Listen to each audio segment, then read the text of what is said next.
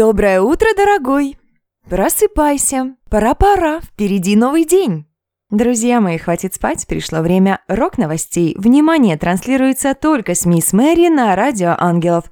В ближайшие пару минут узнаете о новом альбоме группы «Мумий Тролль», о том, как, почему и зачем Сергей Шнуров бросил пить, и о новом альбоме группы «Сплин». Илья Лагутенко таки выпустил новый альбом с названием «После зла».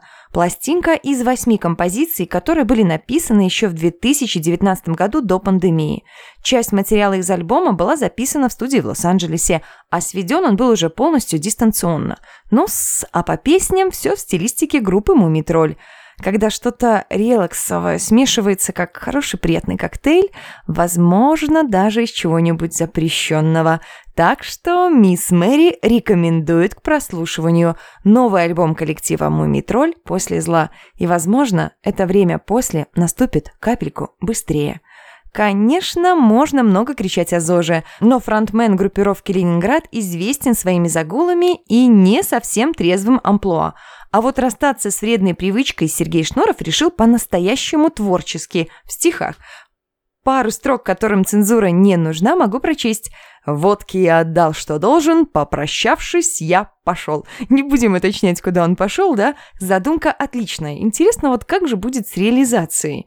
За себя могу сказать, что я, как обычный человек, периодически пью алкоголь и также регулярно от него отказываюсь. Ну-с, а Сплин выпустили новый альбом, 16-й по счету с названием «Вира и Майна». Он состоит из 12 песен. Поговаривают, что обложку нарисовал лично Саша Васильев. А чтобы вы долго не искали этот арт, попробуйте представить футбольные ворота, мяч, летящий в девятку, и карикатурный вратарь, который кричит и всеми силами пытается словить мяч.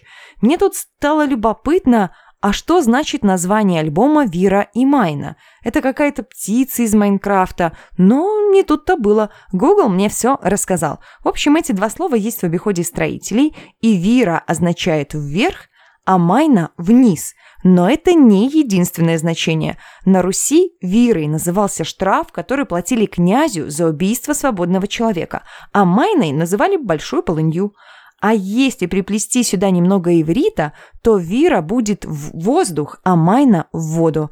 Так что слушайте новый альбом Сплинов, все песни зачетные, кое-где есть крутое гитарное соло, а где-то есть типичное сплиновское настроение.